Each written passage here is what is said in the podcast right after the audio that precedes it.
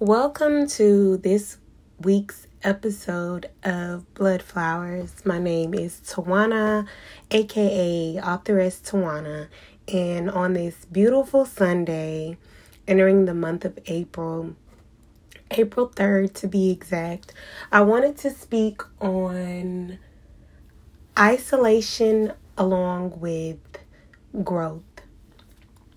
Now, I know, you know, especially in today's time, it's becoming the norm, you know, for people to say, hey, you know, you don't need friends, F friends, this and that.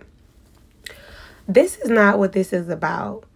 Um, when I'm speaking in relation to isolation, I'm speaking about those moments or those times in your life where you may have friends, you may have family, you may have uh, pastors or um, spiritual advisors that you call on, but you may be in a season right now where you feel like you can't talk to anybody.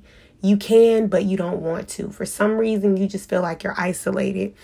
It may be where you're calling people or you're calling on those people that you usually have access to in reference to, you know, wanting to talk about your problems, needing advice on relationships, career direction, um, even spiritual advice. And you you're calling those people, those people aren't answering. They're busy. Schedules are conflicting, and you can't reach those people.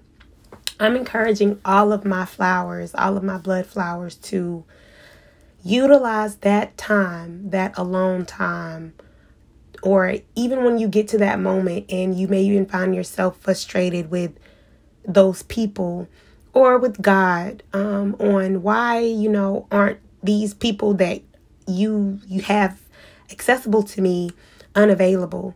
And it may just because God is needing you to utilize that time for you. Okay? Even in the Bible, there's many accounts of, you know, even God going out alone to pray. Um, the prophet Ezekiel being alone in prayer. And a lot of the times when you go through storms, you're going to have moments where it's only going to be you.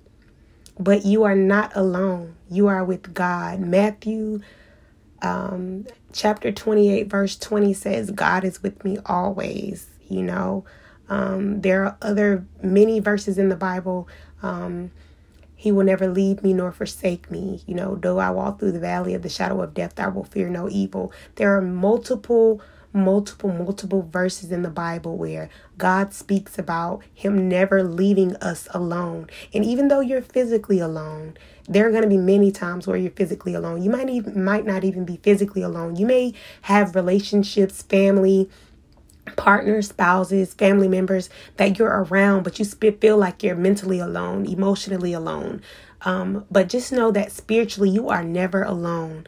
Utilize that time to create you a space, whether it be a small closet area, whether you have to go in the bathroom for five to 10 minutes. And it doesn't have to be a formal prayer. Those moments where you are alone or you feel alone and you feel the enemy is, you know, attacking your mind, get in a space.